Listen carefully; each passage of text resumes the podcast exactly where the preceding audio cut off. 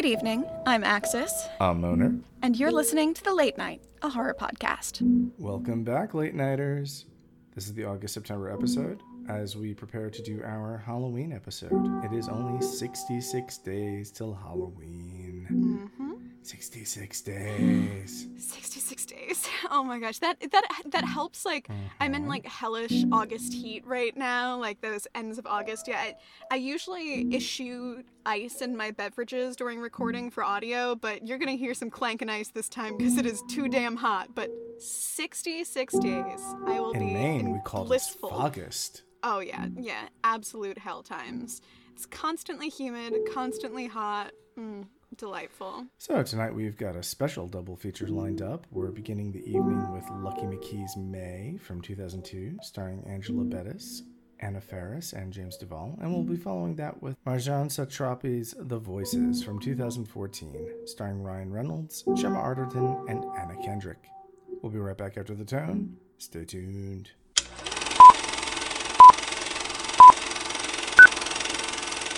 So yeah. Uh, yeah, we're gonna do our best, guys. We were just talking about how cheery the uh, the research topics were for this month. Where like we managed to, ha- yeah, we managed to have two movies that were surprisingly less dark than you would think these very hack and slash movies would be. But when you're figuring out what to talk about, it, it's hard to to find cheery topics on you know dismemberment and mental hmm. illness. Let's just say we'll get all to all that Halloween happy horse shit in about you know mm-hmm. in a couple of months. But for mm-hmm. now, you know, uh, you may want to take some benzos. you know. no, no, I'm gonna uh. we're gonna do our best to not depress you too badly. So, May, who is played by Angela Bettis from Girl Interrupted and about a million other things, is so lonely that she'll do anything to make friends, and that includes making one herself. Written and directed by Lucky McKee, who, if you don't know him, uh, kicked off the Masters of Horror many, many moons ago. Uh, what in that lineup included John Carpenter's Pro Life, Peter Medak's The Washingtonians, and McKee's own Sick Girl, uh, which also starred Bettis. And if you guys don't know that, what the fuck have you been doing with your lives? Go watch those; those are amazing. Um, the film May has a fairly simple premise. It begins with May Dove Kennedy, a young girl who has a lazy eye, and the result is that she is socially ostracized for having to cover up her impairment. Uh, May has a mother, and what does her mother do? Uh, to paraphrase Keanu Reeves in Constantine when revealing that he was haunted by demons, he said, My parents did what most parents would do, they made it worse. Unfortunately, Mrs. Kennedy is a vapid, superficial woman who decides that the best thing for her daughter's social ostracization is not to teach self love and self acceptance, not more hugs. Nope, it's to gift her daughter a doll which May is never allowed to take out of its box. This actually happened to me as a kid, and I can tell you uh, that's traumatizing.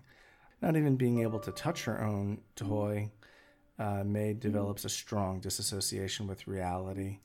Uh, she tries to empathize with people, but struggles to make connections because she's socially underdeveloped. Uh, the people she meets only want specific things, never all of her, uh, which is definitely a big theme here. The majority of the people wanted sex, others wanted a babysitter, and others wanted a vet, but no one really took the time to understand May or the pain she struggled through. And the result is that May reaches a breaking point where she decides that the only way to possibly fill the loneliness inside of her is to build a friend from the parts of the people around her. Bloody Disgusting ranked the film number 17 in their list of top 20 horror films for the decade, calling the film, quote, criminally underseen at the time of its release, and I'm inclined to agree. it has been almost 20 years, but I will never forget how I was hit with an overwhelming sense of loneliness when I first met, saw May. When I first saw May, I was blown away by how we were seeing a completely different type of creator beside the tired trope of the mad scientist. And that's an interesting thing to pay attention to here because, with varying degrees of scruples, Dr. Victor Frankenstein and Dr. Herbert West are ultimately very similar. They wanted to conquer death and make a name for themselves. Uh, conversely, May is trying to merely to conquer loneliness, and she could give a shit if she's famous. Uh, she comes from a world where people make avatars of themselves, where people augment their appearances for social media. May is now considered a cult figure, but she embodies everything terrifying about the idea that people have to streamline themselves in order to fit in. Um, I am sure that there is already a more authoritative feminist lens on this one, but I would say that it does belie the bigger picture that everyone participates in a world where we other someone else. And if you've ever been excluded from a group because you're poor or overweight or handicapped or disabled, May is your poster child because she embodies the dangers of vanity over self acceptance. She shows that there is a wealth of privileges outside of being white, male, or cis that we take for granted every day and that we don't always stop to realize them and appreciate them. Having friends is a privilege, being able to socialize is a privilege. Yeah, yeah, all very true. I mean, I think it's. I feel like I have an odd lens on it because I I was homeschooled when I was young. I was homeschooled up until sixth grade. Mm-hmm. And, you know, like, I feel like homeschooled kids get a bad rap for generally being poorly socialized. Oh, which, as as one of them, I, I think I was okay. I came out pretty normal on the other side, but I definitely knew a range of other children who some of whom you know were hanging out with big groups all the time. They were seemed you know pretty normally socialized. And then there were other ones mm-hmm. where you know they stayed home all the time. They uh, all of their education done at home. Mm-hmm. They might only have their siblings if mm-hmm. that as normal playmates and learning partners which meant that they never quite got that same set of social interaction which leads to you know difficulty relating to people. And thankfully, mm. I think a lot of those kids mm. grow out of it as they grow up and they get into the world more. But May is like the test mm. case of what happens if you don't. What happens if mm-hmm. you stay just as isolated and just as remote as, you know, these these kids started to. And it's it's really heartbreaking to see her as a child and see the beginnings of that isolation and then watch that continue all the way into her adult life. And it's such a bummer because the start of the movie, you have so much hope for her where mm. she's building these fledgling fledgling kind of relationships and there seem to be several people who are really mm. genuinely interested in her. Like which is mm. gung ho achievement. Hurrah! But it's kind of like it's it's too little too late at, at the and point then, we and see. then and then we remember this is a horror movie and that's Yeah, job is to stick a paring Uh-huh. knife in your ribs. And then it's just like fuck you man. I i, loved her so much. Why did she have Uh-huh. to go like this? And it's so funny too. Like it, it, it was a funny month where both movies had protagonists who were also the villains because you spend the whole movie trying to like feeling so sympathetic and so bad for these people who go on to do terrible, terrible, terrible things. yeah but you know, it's this is not you know the the action hero horror movie. This is the oh no, oh no, I'm I feel so bad for you despite it all horror movies. Well, I think that's that's kind of it, right? The human mind is such that it's very comfortable with the idea of always finding a villain. But if we mm-hmm. look at like Disney Plus has recently released Loki in the mm-hmm. last couple of months, mm-hmm. And I definitely think you know that's been a smash success. And if you look at what Loki says to Agent Mobius at one point, you know, spoilers if you haven't seen it yet, the quote is. No one who's bad is ever really bad, and nobody who's good is ever truly good. Yeah. And yeah, I mean there are very show, like, very few villains who think they're the bad guy. Yeah, absolutely. Right? Thanos, right? I can Mm-hmm. I can snap my fingers and make half the world disappear, right? And his Mm-hmm. daughter turns to him and she's like, "You know, you don't know that we need to get rid of half the people." And he goes, "No, I'm the only one who knows that. Or the Mm-hmm. only one brave enough to do something about it." And you think, "Yeah, no, you're batshit fucknuts crazy." right. Like but- no matter how how horrifying the cause is, usually the perpetrators genuinely believe in it.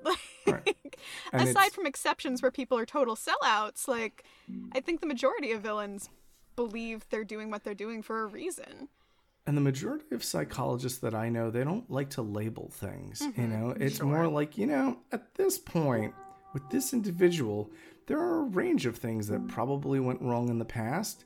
I don't, mm-hmm. you know, it's like, it's not really so much about placing blame, so much as getting the gun out of the chimpanzee's hand before it can do more damage. And that's really, that to me is kind of like what a responsible adult does rather than what everybody else does who doesn't really have an education in psychology or mm. even just a basic understanding of empathy. Mm-hmm. So, Yeah, yeah, for sure. Like empathy is key and there's there's new gray area and nuance in every situation and boy oh boy did I feel it this month. yeah. Yeah, also like while we're talking about May, very bold of Lucky McKee to cast himself in the highly aspirational role of guy hmm. making out an elevator, truly Yep, using his yep. directorial powers to give himself a dream role, which like Right. good for you, sir. Hey, intern, I want to stick my tongue in your jaws. Let's go. I know. I tried to look for it. Like, I tried to find the credits of a girl making out an elevator, and I didn't. I was like, who got that gig? Right. Fingers crossed. Like, maybe it was his girlfriend at the time, but. I mean, there's going to be a lot of times we're going to talk about that sort of stuff, but I mean, let's just say it's not as bad as jacking off into a ficus in front of a journalist. Oh, God, or, Jesus, you know, no. I just, I just hope she got paid. That's it. I just hope I she got too. paid. Or that, I sh- or, or that at least he was a good kisser, if any. You know, all of the above would be nice. Right. As an actor who has had some truly shaky mm. stage kisses, you can only hope. Like, much love to all of my former stage kisses, but like, I have gotten jabbed in the eye by people's noses. I've had so much drool on me. I've had, I think, a notable mm. one was just such a lovely actor who showed up and was like, Boy, oh boy, I just had the garlickiest bean salad for lunch and I just can't stop burping. oh, okay, cool, let's do the Oh, kiss scene. I'm like, why? please, please, no. like, I'm so paranoid. I'm like, I will brush my teeth immediately before this, eat nothing like contestable for hours before. I'm like, why? Why?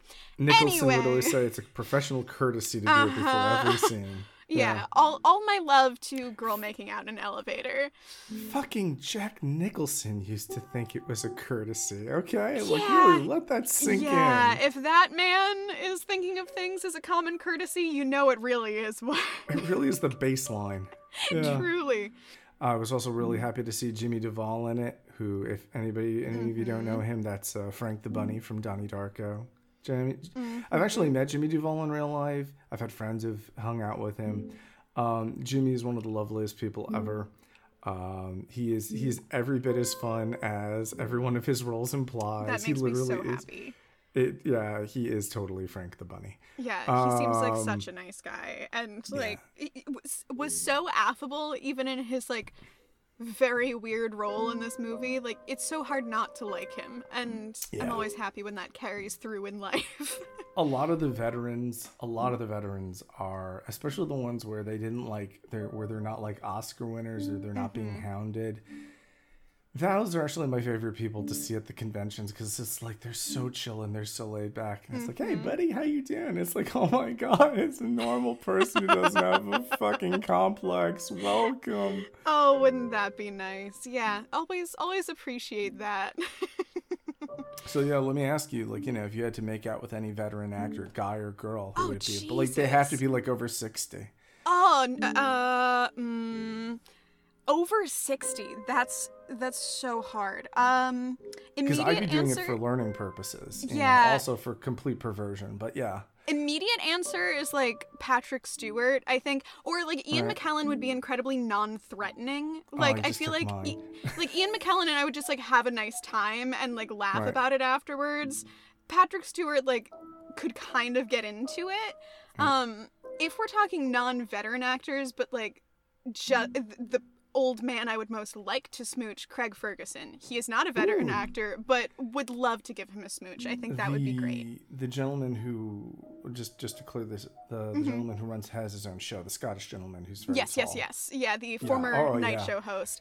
I Yeah, he's like really a lot of fun. yeah, he delightful. He was one that I like I loved that his late night show when I was probably in like high school so much that as a teenager my mom got me tickets to go see his live show, so Yeah. th- his touring live show. So it was me and my mom. I was like probably 16 or 17 in the audience of like solely people over 40. Well, everybody was enamored with him. Everybody still is. I know he So- delightful, delightful He's fun. presence. Yeah, He can dance, absolutely. he can sing. Yeah. Yeah. Uh, my brain is still going now. You've opened terrible floodgates. I'm, I'm sitting here like, how old is Cate Blanchett? I'm I know, not right? that old, but I'm some, like for me it would be like Helen Mirren. Ooh, right? Like, I also think you mhm. know Helen Mirren was also very interested in what it would be like to kiss Jack Nicholson. Now I'm kind of like, yeah, you know, I stare Yep. all day at this Jack Torrance Funko Pop doll. Yeah, I'd, I'd like to know what that's like. uh huh, yeah, yeah, yeah. I'd, I'd at least learn that. something, you know. Yeah, So yeah. yeah. If I had like anybody, anybody, it'd probably be Holland Roden, but my wife already knows that. Mm-hmm. most, oh, yeah. Her agents and her bodyguards. And, uh, Uh huh, uh huh. Got it, got it. Julie noted. no, no, for the record fans, no, that's never happened. But yeah, But Yeah. yeah, I can't really think about anyone else there. No, Um, I, I mean, you've got good answers already. She has a show called Hollandaise. I'm like, yeah, that's every day with Holland. It's Hollandaise. Yeah. Oh my god. Well, I also I know I talked a lot of shit about patchwork clothing during the watch along, and I stand Yes. by it. With all respect, it's fucking ugly. But Yeah. I can say objectively the costume in this movie was really good. So Yeah. I tried to look into it a little bit. The costume design was done by Mariano Diaz and Marcelo Pequeño. Now. Pequeño only has one other costuming credit for this girl's life and one art direction credit, but Diaz has a plush resume. Okay. So he worked in costuming for three movies between 2001 and 2002.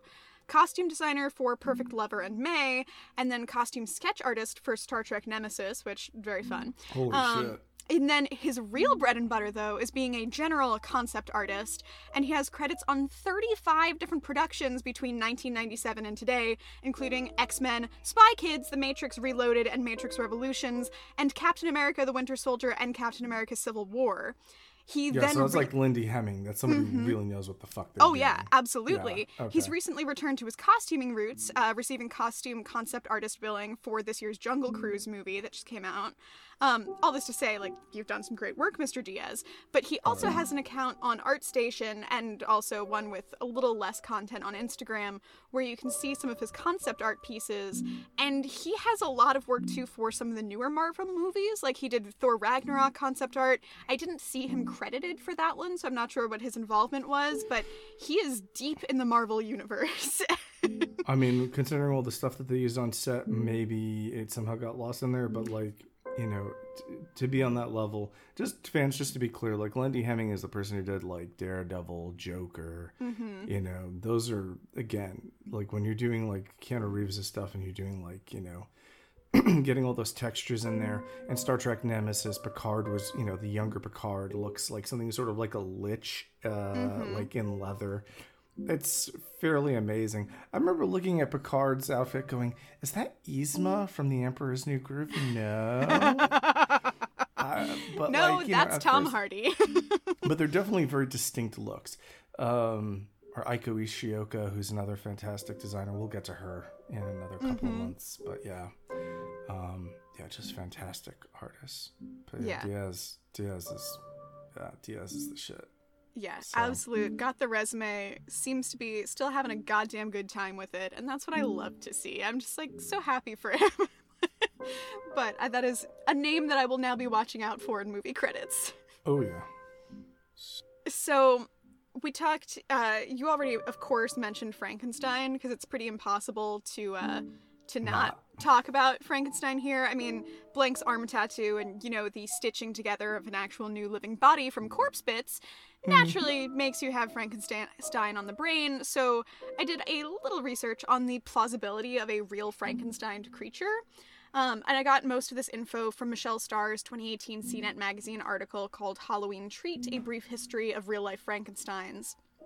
So let's go way back and talk Mary Shelley's Frankenstein first. So, in the late 1700s is when the story really begins. In 1780, Italian physician and scientist Luigi Galvani discovered the phenomenon of galvanism, muscle contraction when electricity is applied. so this happened when he hit a dead frog with an electrical spark and watched it do a morbid tango. So Galvani became obsessed with this phenomenon. He zapped lots and lots of dead things, as did some of his scientific compatriots at the time. But it turns out that he passed that love down in the family, and it was his nephew, Giovanni Aldini, who finally got the legal permissions to zap a human body. So, George Forster was a convicted wife and child murderer. He was hanged at London's Newgate prison on January 18th, 1803, and after hanging around for a bit, I'm so sorry. Uh, the deceased Forster was delivered into Aldini's hands for the first recorded human galvanization session. So, a crowd at the prison watched as Forster's electrified corpse raised a clenched fist, wiggled its legs, and contorted its face into some rather nasty expressions. And I mean, I probably would too if I just received a heavy voltage. Aldini was bummed that the experiment didn't bring the corpse back to life, even though it would have been a little inconvenient to execute Forster again. But uh. he was undeterred in his ultimate goal to use galvanism as a way to resuscitate someone. And nowadays, we know that he was sort of on the right track because I had to receive training in high school, which I have absolutely forgotten, on how to use a defibrillator, which restarts the heart with an electric current. Back in the 1800s, though, Mary Shelley was only five years old when Aldini had conducted that original experiment, but experiments in galvanism were still going on in 1818 when she published Frankenstein, and she very likely knew about them.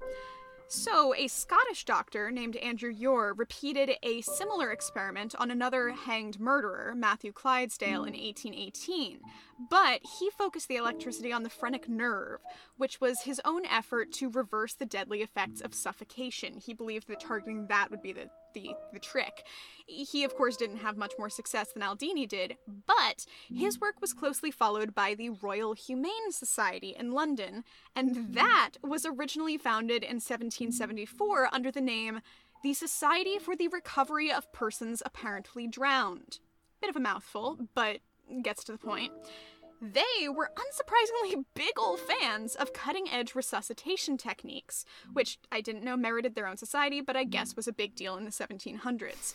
And it was one of those resuscitation techniques that saved Mary Shelley's mother, Mary Wollstonecraft, when she tried to drown herself in the Thames. So this all comes right back around from resuscitation to galvanism to Frankenstein and Mary Shelley's inspiration for the spark that rejuvenated life. The other element of Frankenstein uh, was that Mary Wollstonecraft was going down the river. Uh, she was going down the Rhine with her husband.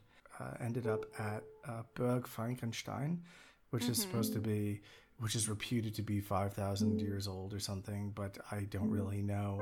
Uh, nobody's ever really confirmed it for sure. Um, the, and she heard this. She supposedly heard the story of uh, Joseph Conrad Dippel, who was born August 10th, 1673. And he grew up with an education in alchemy, and he was always looking for the elixir of life. Mm-hmm. Now, one thing led to another. Uh, he was trying to uh, get the Philosopher's Stone. He As supposedly made was. a Faustian bargain. Mm-hmm. Oh, we're going to get there. um, Dippel took to grave robbery, um, stole corpses from the nearby Niederbierbach cemetery and dissected them in his laboratory. And uh, people did believe he had stumbled upon the elixir of life created from, quote, animal oils, and even named his concoction Dippel's Oil. Uh, Dippel was so mm-hmm. sure of the oil's life extending powers that he even tried purchasing Castle Frankenstein in exchange for a batch of it, uh, but his offer was rejected. And between his Shocking. newly claimed discovery, frequent uh, grave robbing, and hermetic lifestyle, the village of Darmstadt came to believe that he had sold his soul to Satan uh, in exchange for the Philosopher's Stone. And um, yeah, the long and short of it is that he supposedly died uh, at the age of 135 after running out of the elixir at Castle Wittgenstein in Bad Laasphe, Germany, under, quote, uncertain circumstances. Some believe uh, that it was a stroke brought on by his elixir of life, and others believe that um, Dippel wanted to go to the church so badly that uh, Satan took Dippel away as a fulfillment of the pact. Oh, yeah, yeah. So basically, all this to say, there are several reasons why zapping a body together would have seemed plausible. This this idea of bringing the dead tissue back to life is was very present on the 1818 yeah. brain, especially yeah. for Mary Shelley. Um, so that's like the original inspiration for Ye Old Frankenstein. But let's talk a little more about Frankenstein in the modern era. The next big wave after galvanism experiments, the next big wave in Frankenstein esque experimentation was transplantation. Mm-hmm. So rather than trying to create something alive out of all dead tissue, a few bold and very creepy scientists tried to fuse living creatures by together. basically mm. carefully sewing them together. Yes. So, Soviet scientist Vladimir Demikhov was a great pioneer and developed lots of valuable techniques in the field of organ mm. transplantation. But he didn't stop there. So no. I'm just gonna throw in a quick little animal cruelty warning here. Just, just, just want to say that yeah. when I learned about this guy when I was about 13 mm-hmm. in Catholic school, no, no. I remember the scientists went so-called scientists, and this uh-huh. was one of two people. Please continue. Yeah, yeah, yeah, yeah. yeah so blanket animal cruelty warning here. Just skip ahead a few seconds if you'd rather not have that yeah. in your day. But in yeah. 1954, he transplanted the upper half of a small dog's body onto the shoulders of a large dog, creating a two headed, six legged combo dog. The two heads could eat, drink, and think separately. Unsurprisingly, they only survived four days before both died due to tissue rejection.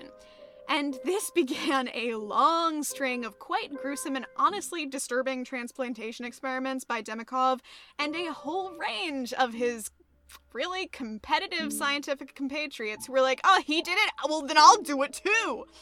And this continued to this day with notable experiments in the early 2000s and another promise from Italian surgeon Dr. Sergio Canavero to perform the first human head transplant in 2018, which notably has not happened.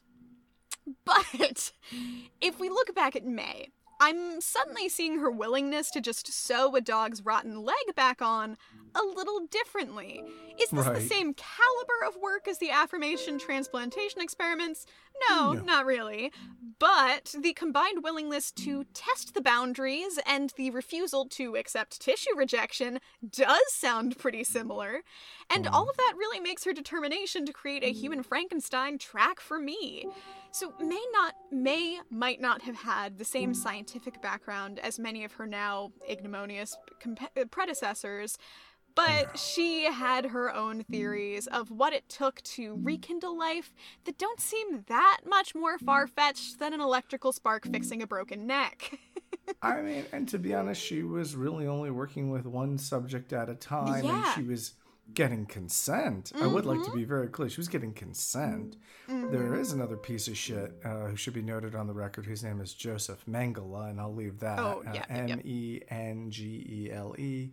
You can all wiki that if you want to be really depressed. Yeah, but, if you, you want to have a bad day, go ahead. Go. Yeah, yeah. Yeah, but I mean, if all this worked for Dr. Frankenstein, why not for May? And besides, we know that doll wasn't going to give her a good education in biology or anything else. So if its explanation of sex ed was that terrible, then I'm sure she didn't get great biology either. Yeah. Yeah. Okay. Absolutely tragic work. Oh my gosh.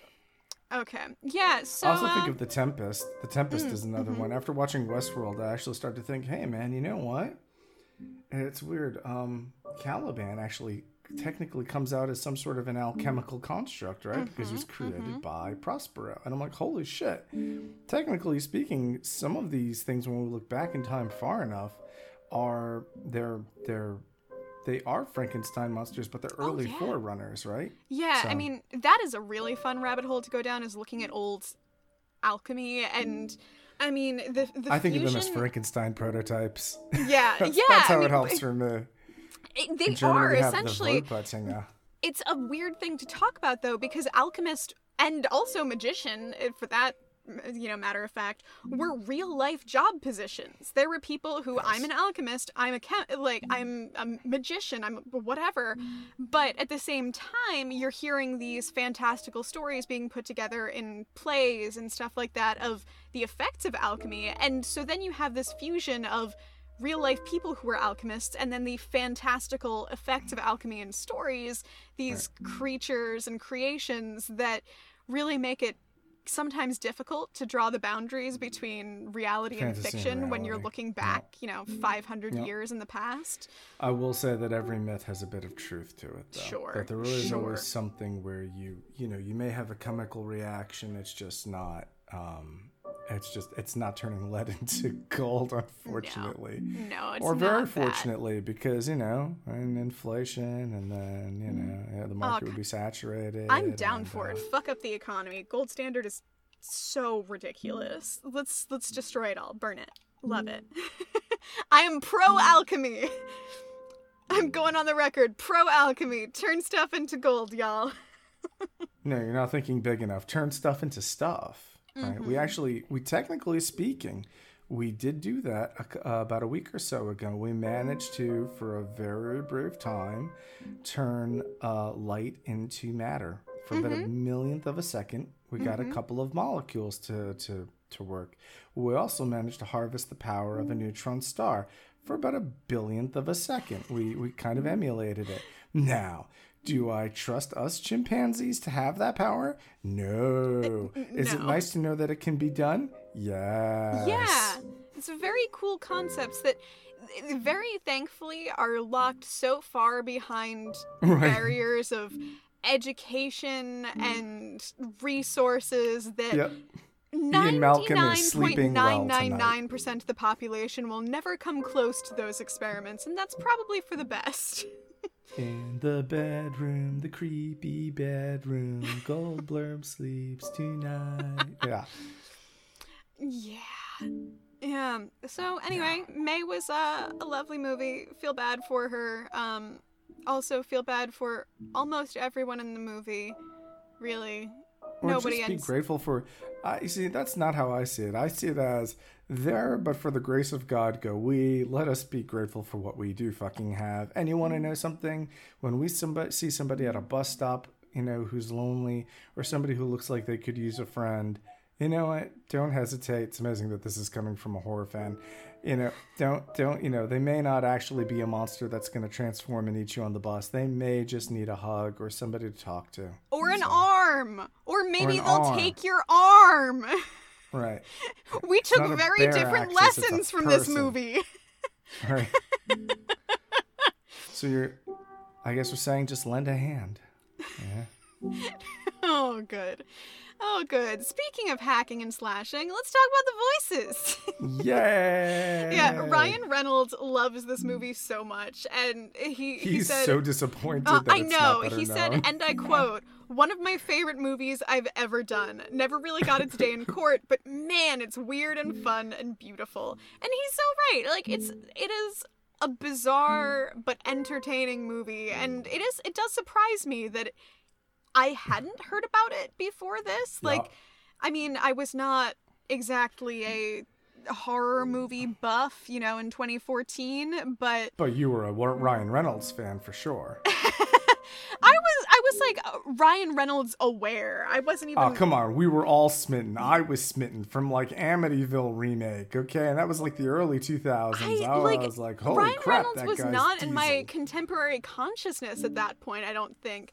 Basically, I like I don't think I became aware of Ryan Reynolds like as more than an abstract concept until the Deadpool campaigning worked out. And then I only really cared about Ryan Reynolds with emphasis once he was in Detective Pikachu. And I'm sorry, but that is the truth. I became a fan of Ryan Reynolds when the movie Waiting came out, which is something which is very controversial for everybody. Uh, I love Dane Cook's character in there too. You can all hate me. There are days where I've loved Dane Cook, uh, especially My Best Friend's Girlfriend. Um, I think that those are fantastic films.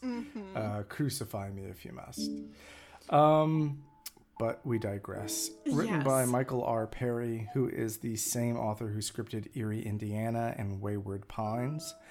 The Voices is about a nice guy named Jerry who works at a bathtub factory in the small town of Milton.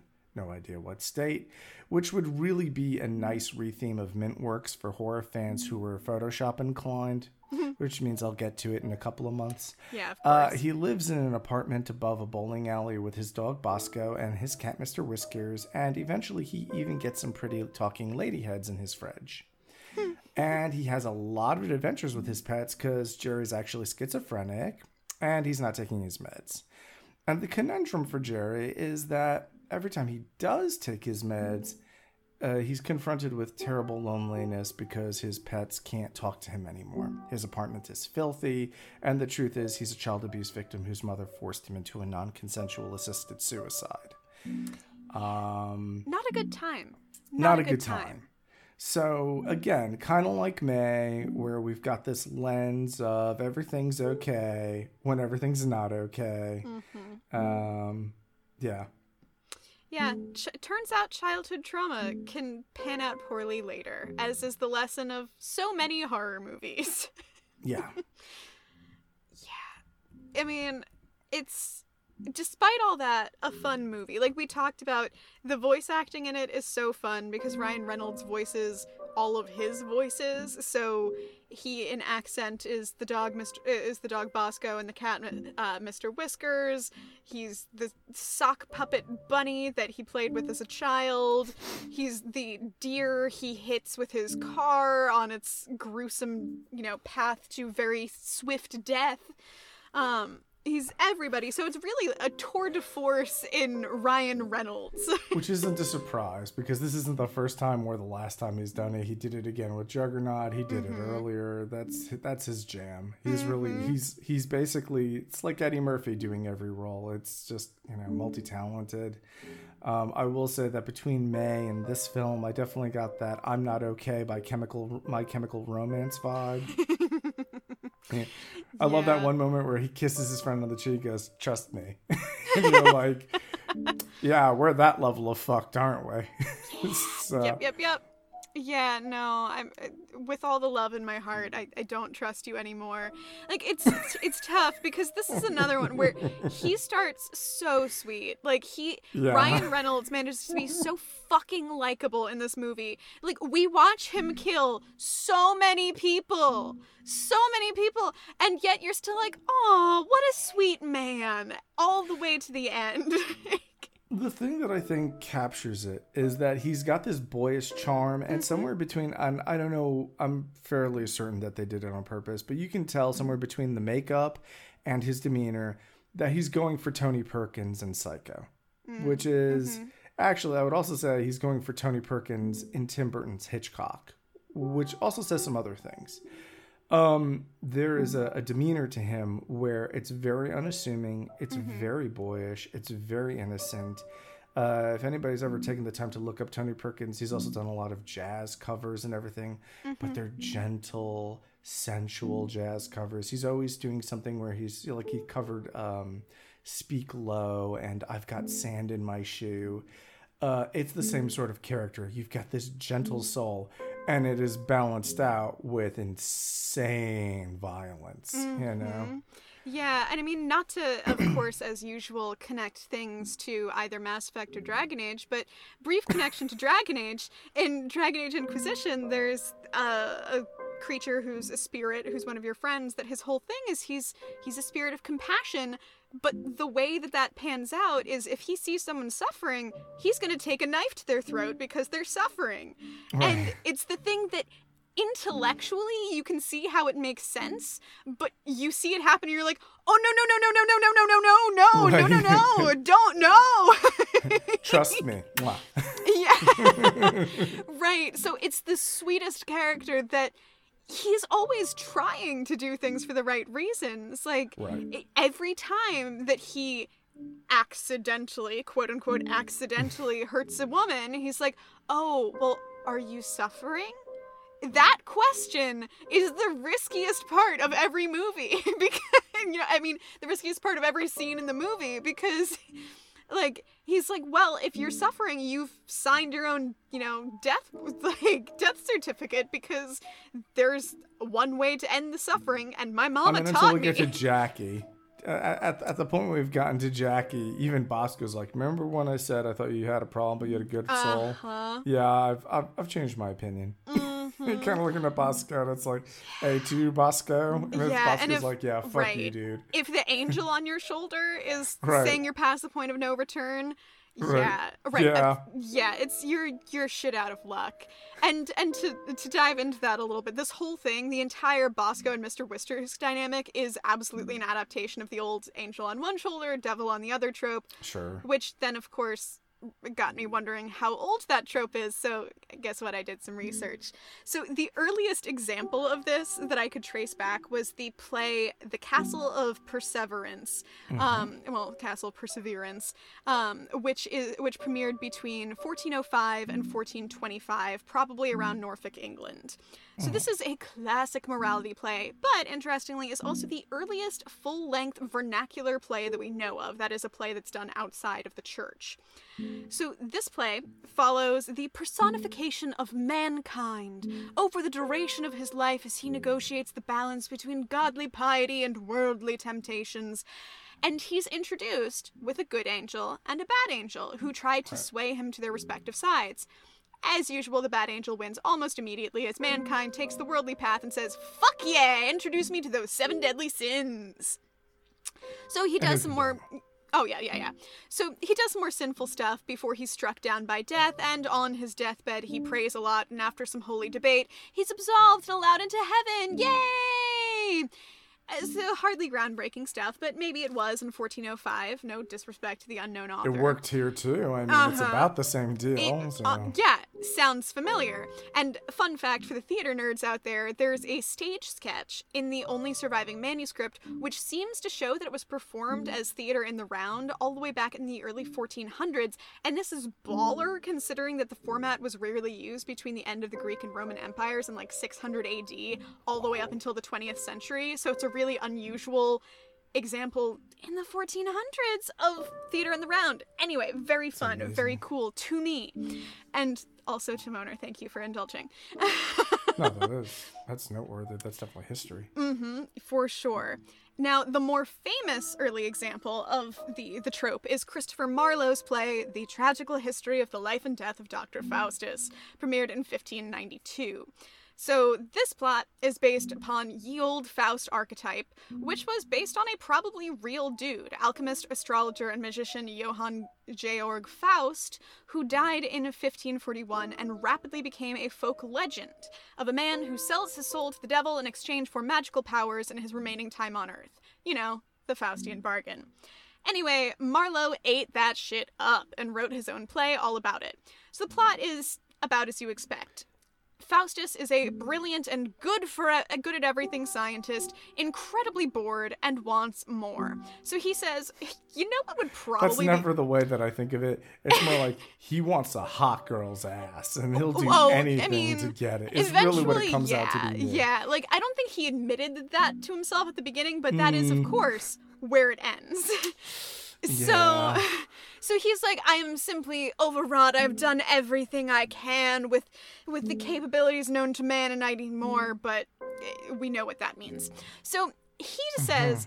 You know what would probably be exciting? Infinite power and a pact with the devil. So he invokes the devil and meets Mephistopheles, his demon representative, who brokers the deal that has a, a deal that has Mephistopheles bound in service to Faust for the next 24 years, at which point he will be yoinked into hell for all eternity. Oh.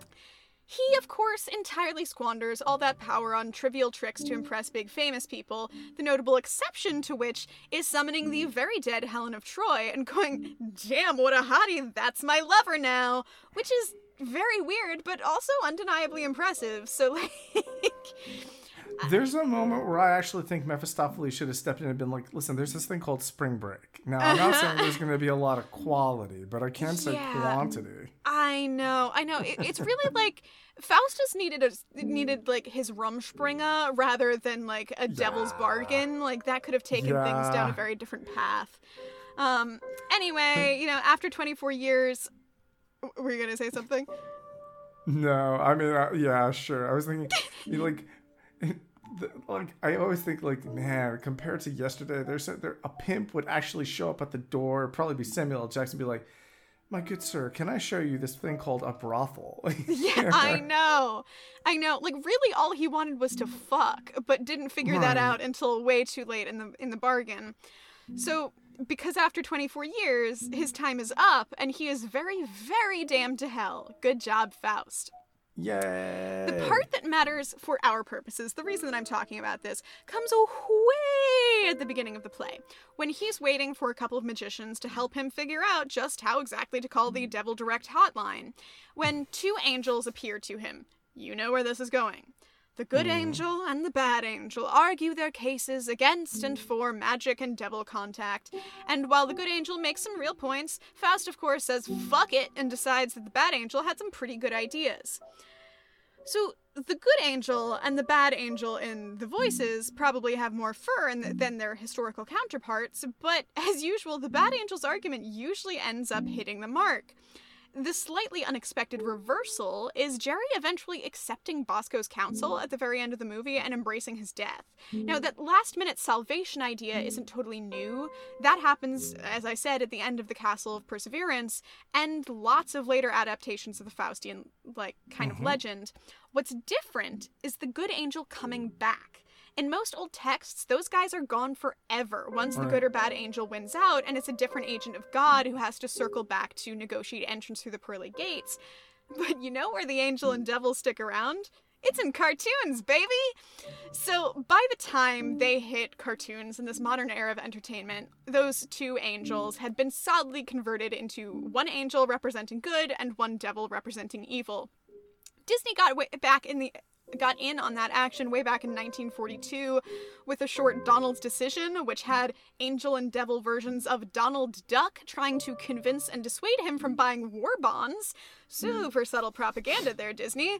Um, but I remember seeing this trope all the time. Tom and Jerry cartoons are the biggest thing that I remember from my childhood, and they were rarely one-time appearances. The angel and devil would try to sway Tom and or Jerry to their side, but then they would always pop up again to judge the results of their actions and like laugh at the hilarious cartoon shenanigans and terrible mistakes that, Tom and Jerry made. Now, my favorite contemporary example by far is Kronk's Angel and Devil in The Emperor's New Groove, which is such a good movie, and I'm overdue mm-hmm. for a mm-hmm. rewatch. But this appears all over the place Flintstones, Simpsons, you Simpsons name it. Simpsons is the best mm-hmm. for me. Simpsons has a lot of it. Where it's basically two devil Barts on devil on, uh-huh. on Bart's shoulder. and right. it's like it's like fuck this guy. Yeah, yeah, fuck this guy. Let's go let's go let's go wreak massive carnage. Mm-hmm. And you're like, mm-hmm. yeah, you know what? Bart's got the right idea. At least, you know, the thing that I appreciate about Bart is that he's not in conflict with himself. No, no, he is utterly at peace. In terms of the major, uh, you know, in terms of the contributions to literature, uh, of course, there is Andrew Neiderman's The Devil's Advocate, which we will get to at length uh, at one point. Yeah, the other contribution is uh, Mikhail Bulgakov's The Master and Margarita which, uh, in case any of you haven't read it, again, definitely something you should read. Uh, if you're going to be a horror writer, or if you're going to be a writer, or if you're just looking to enrich your lives, that's like right up there with anything from Dostoevsky. Um, yeah. So, but yeah. yeah, in terms of Faustian bargains, those were those, you know, Faust, you know, Dr. Faust basically put all of that to head. Mm-hmm. Um, yeah, and it's a trope that we see time and time and time, time again. And time again. And all of that stuff, yeah, and all of that stuff is what laid the groundwork for the voices, which is, you know, a cartoonishly exaggerated angel and devil with goofy voices that feel like they could have stepped out of a cartoon, you know, if it wasn't for all the swearing and murder. But you know, it's you it's Faust they again. Could have, then they could have stepped out of an Adult Swim cartoon. Yes, that's, exactly. That's yeah. So not not Looney Tunes, but adult cartoons certainly. Right. right. I mean, which are the only ones anybody watches anymore because it's all of us who are like in our 30s and 40s who are still watching cartoons. The kids have moved on. I don't know. On. I don't know. See, I, I'll, I'll dabble occasionally, but uh, I'm a sucker. I just want to watch Ghibli and, and Steven Universe. Let's be real. But you know. keeping it German here for a second, I should mention that most of this stuff was shot in Germany, uh, around mm-hmm. Berlin, uh, in Teltow, Potsdam, gorgeous woods all over Germany. I just want to say Germany gets uh, such a bad rap, and I understand that. Like in terms of like you know, in the American mind, uh, as somebody who writes like a German comic book and other things, I just want to say that a lot of people, um, you know, they still think that Germany is a place where people are wearing lederhosen and and I hate to tell you guys this, but if you're like American or Canadian, um, German infrastructure is actually like way better than American or Canadian infrastructure. Um, mm-hmm. and their landscape is uh, absolutely breathtaking. So mm-hmm. if you mm-hmm. guys get the opportunity to, you should definitely come and uh, visit some of these places. Um, the the studio over in Potsdam uh, was was really amazing. Um, yeah, it's it's actually quite amazing what it is that, uh, or I should say, the landscape shots are really were really notable because they were just as green and lush as anything that you would find in Maine or, or Vermont. Sure, it's really sure. amazing.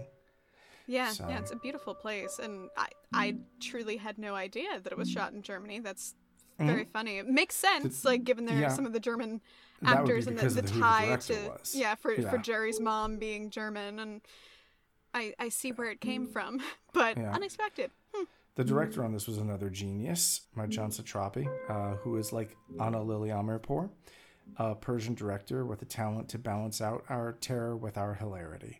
So, um, I think you mentioned in the watch along that Ben Stiller mm-hmm. almost played the part. It's just, thank fuck he didn't. No one was going to nail the Tony Perkins. Yeah, it almost had Ben did. Stiller and a different director. Yeah, I'm I'm really glad. Yeah yeah, thank you, thank you, Marjane and Ryan, for your contributions. In case you don't know him, he is the gentleman who produced The Voices, The Grey, the 2012 version mm-hmm. of Dredd, uh, which fans still want a sequel to, and more recently, Castlevania yeah, and, and his face series. is, of course, yeah. This guy. His face rocks. is John in The Office. So. For those who don't know, the, the the Office guy. I don't have more to say. Yeah. Unless you do. Absolutely delightful. Um yeah, so, so my last my last deep dive kind of topic to to unite the two was because you know I'm, I'm always thinking about like you know what what connects the films that we watch. And the unfortunate answer this month was of course Loneliness? Necrophilia. So uh, I mean, loneliness, sure, but that's that's a broad topic. Necrophilia has some specificity that I could really sink my teeth into. So let's take take a little deep dive. Um, first, let's take a peek at Jack Pemment's 2018 article in Psychology Today called "The Appeal of Necrophilia," and I'm going to read. Uh, what I consider one of the key quotes, with some obvious asides added by by me. Um, It is sometimes mentioned in the literature that mm. necrophilia stems from the need for an mm. unresisting partner. Hello, Jerry begging Lisa to stop resisting as he bludgeons her to death. This can be unpacked in various ways, but it is possible that this stems from the need for a non judgmental partner, which is something that many people desire from their own hmm. healthy relationships. And that is Jerry and May both to a T. Jerry craves Fiona's attention, and May craves Adam's attention, and both of them think that their respective protagonists are weird and ultimately undesirable. Continuing. Hmm. This also goes for the need not to be hurt or let down, May responding violently to Polly's perceived betrayal after being jilted by Adam, or perhaps the fear of being unable to produce a reciprocal yeah. orgasm during intercourse. That's a little bit outside the scope of these movies, but that could be an underlying theme. Who knows? There's always sexual repression there. I mean, the DSM always covers a wide variety of things where they don't even feel uh-huh. like they uh-huh. fall into the umbrella of necrophilia, so. Well, yeah, mm-hmm. okay. So. It, there are a lot of classifications of necrophilia. So I, I do have I, I have I have a chart. Of course I have a chart. Where is it in my tabs? Talking to man teaches it. not how to do it, but yeah. uh, what the qualifications are. At least not well, no uh, so there you know, no no skull fucking no pocket rocket oh to the eye socket you know uh-huh. Just, uh... yeah so to briefly talk about classifications there is one of the kind of uh, the ways of classifying necrophiliacs that is talked about a lot, referenced in a lot of scientific papers. And I will say, with a heavy grain of salt, Yeah. a lot of people have complained about this and say that it's not comprehensive, but it is still one of the industry standards that people use. Um, comes from a paper by Aggrawal in 2009, which is a 10 tier classification of necrophilia, where these there are categories of you know people who just get turned on by somebody role playing as a corpse, people who can only get turned on by this, people who are incidental. I think anyway, it gets into a lot, but both of both Jerry and May seem to start as romantic necrophiliacs who are typically bereaved people who remain attached to their dead lover's body. Mm-hmm. So they don't start with the desire of going in to be like, God, yes, I'm only turned on by corpses. They're people who are attached to people and then just keep being attached to them after they're dead. So it is a specific categorization of necrophilia. It develops from there for hmm. sure, which is part of why Aggrawal's system does not allow for a lot of nuance and development. But let's go back to Pemment for a minute, because Pemment also wrote a follow up article in 2019, also in Psychology Today, called The Building Blocks of Necrophilia. In it, he mentions that there are no particularly strong correlations between people who exhibit necrophiliac, connect, uh, necrophiliac behavior and having other mental illnesses, but he does mention that some studies have noted that there are examples of necrophilia coexisting with schizophrenia. He then goes on to say, These disorders and illnesses are also hmm. useful to us in understanding necrophilia because hmm. sensory perceptions, particularly hmm. olfaction and gustation, are different when compared to a control population of healthy volunteers. The smell of a dead body is unique and involves putrefaction, which most people find abhorrent. This makes one wonder how somebody with necrophilic desires could approach a corpse and not be repulsed enough to, deter- to decide not to interfere with a body. Differences in olfaction could hold the answer. So basically, studies show that, six, that schizophrenic individuals tend to be worse at identifying scents, and they generally rank all smells, including ge- typically gross smells, as more pleasant than their non schizophrenic counterparts. This immediately makes part of the voices more plausible. Like, remember that moment where Jerry actually took his meds, realized that Fiona's decapitated head smelled like shit? Then, when he went off his meds again, he said she smelled hmm. lovely and yeah. Yeah, I mean mm. everything is butterflies, but he specifically talks about her mm. smell and it's like, "Oh, you smell so great, just like baby shampoo." Yeah, turns out there's some scientific plausibility for that directly related to the schizophrenic experience and their olfaction. Side note, still worrying that Jerry's fantasy scent for his dream girl is baby shampoo. Seems like that might link right back to Jerry's mm. childhood trauma and that he hasn't changed what he likes since then, but regardless, yes. Uh, Pemment continues to say, this is even more relevant for those necrophiles who have re- repeat interactions with the same corpse, as the course of putrefaction would be met with higher tolerance. Very relevant for Jerry and his gory Tupperware filled apartment, but hey, at least May didn't have to smell Amy for long. so, you know, there's Right, right, that we know of. There, that's one where there's clearly the opportunity for a like surprise sequel or reboot. Uh, you know, a la the uh, uh, Fright Night sequels that came out when you didn't think there were going to be them. uh, but you know, so yeah, there's there's a lot more that could be said. I love that sentence because it shows that you're definitely becoming a horror veteran just with that sentence. Yeah, you know, I, I just call it like I see it, and when it's right in front of me. yeah, so uh, a fun little jaunt into the psychology of uh, hanging out with dead bodies for fun, y'all. I, I might recommend not doing that on your Tuesday afternoon, but Be yeah, grateful you know. for your friends. Be grateful for what you have. Again, be grateful for your Yeah. privileges. But right, and I'm gonna Right, try to keep my friends right. alive. and, and I'm gonna try not to have sex with them when they're dead. It's gonna it's a big goal of mine. Mhm, Gonna write it down on my hand as a crib yeah, note. ag- I don't know if it's gonna get smudged or not. Yeah, but that would categorize you as an opportunistic necrophile, as I can tell you from the reading Right. I did. Just so don't. don't. Just don't. um, well, if you like the voices, it pairs really, really well with A Girl Walks Home Alone at Night, also 2014. Also pairs well with The Brass Teapot from 2012 or The World's End from 2013.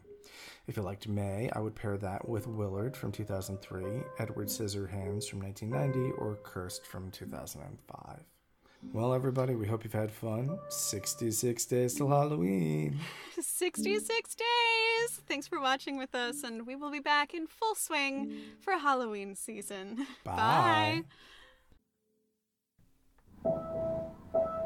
The Late Night, a horror podcast, is brought to you by Mona T. Lawrence. Find us at monaria.com and The Late Night Pod on Facebook, Instagram, and Twitter.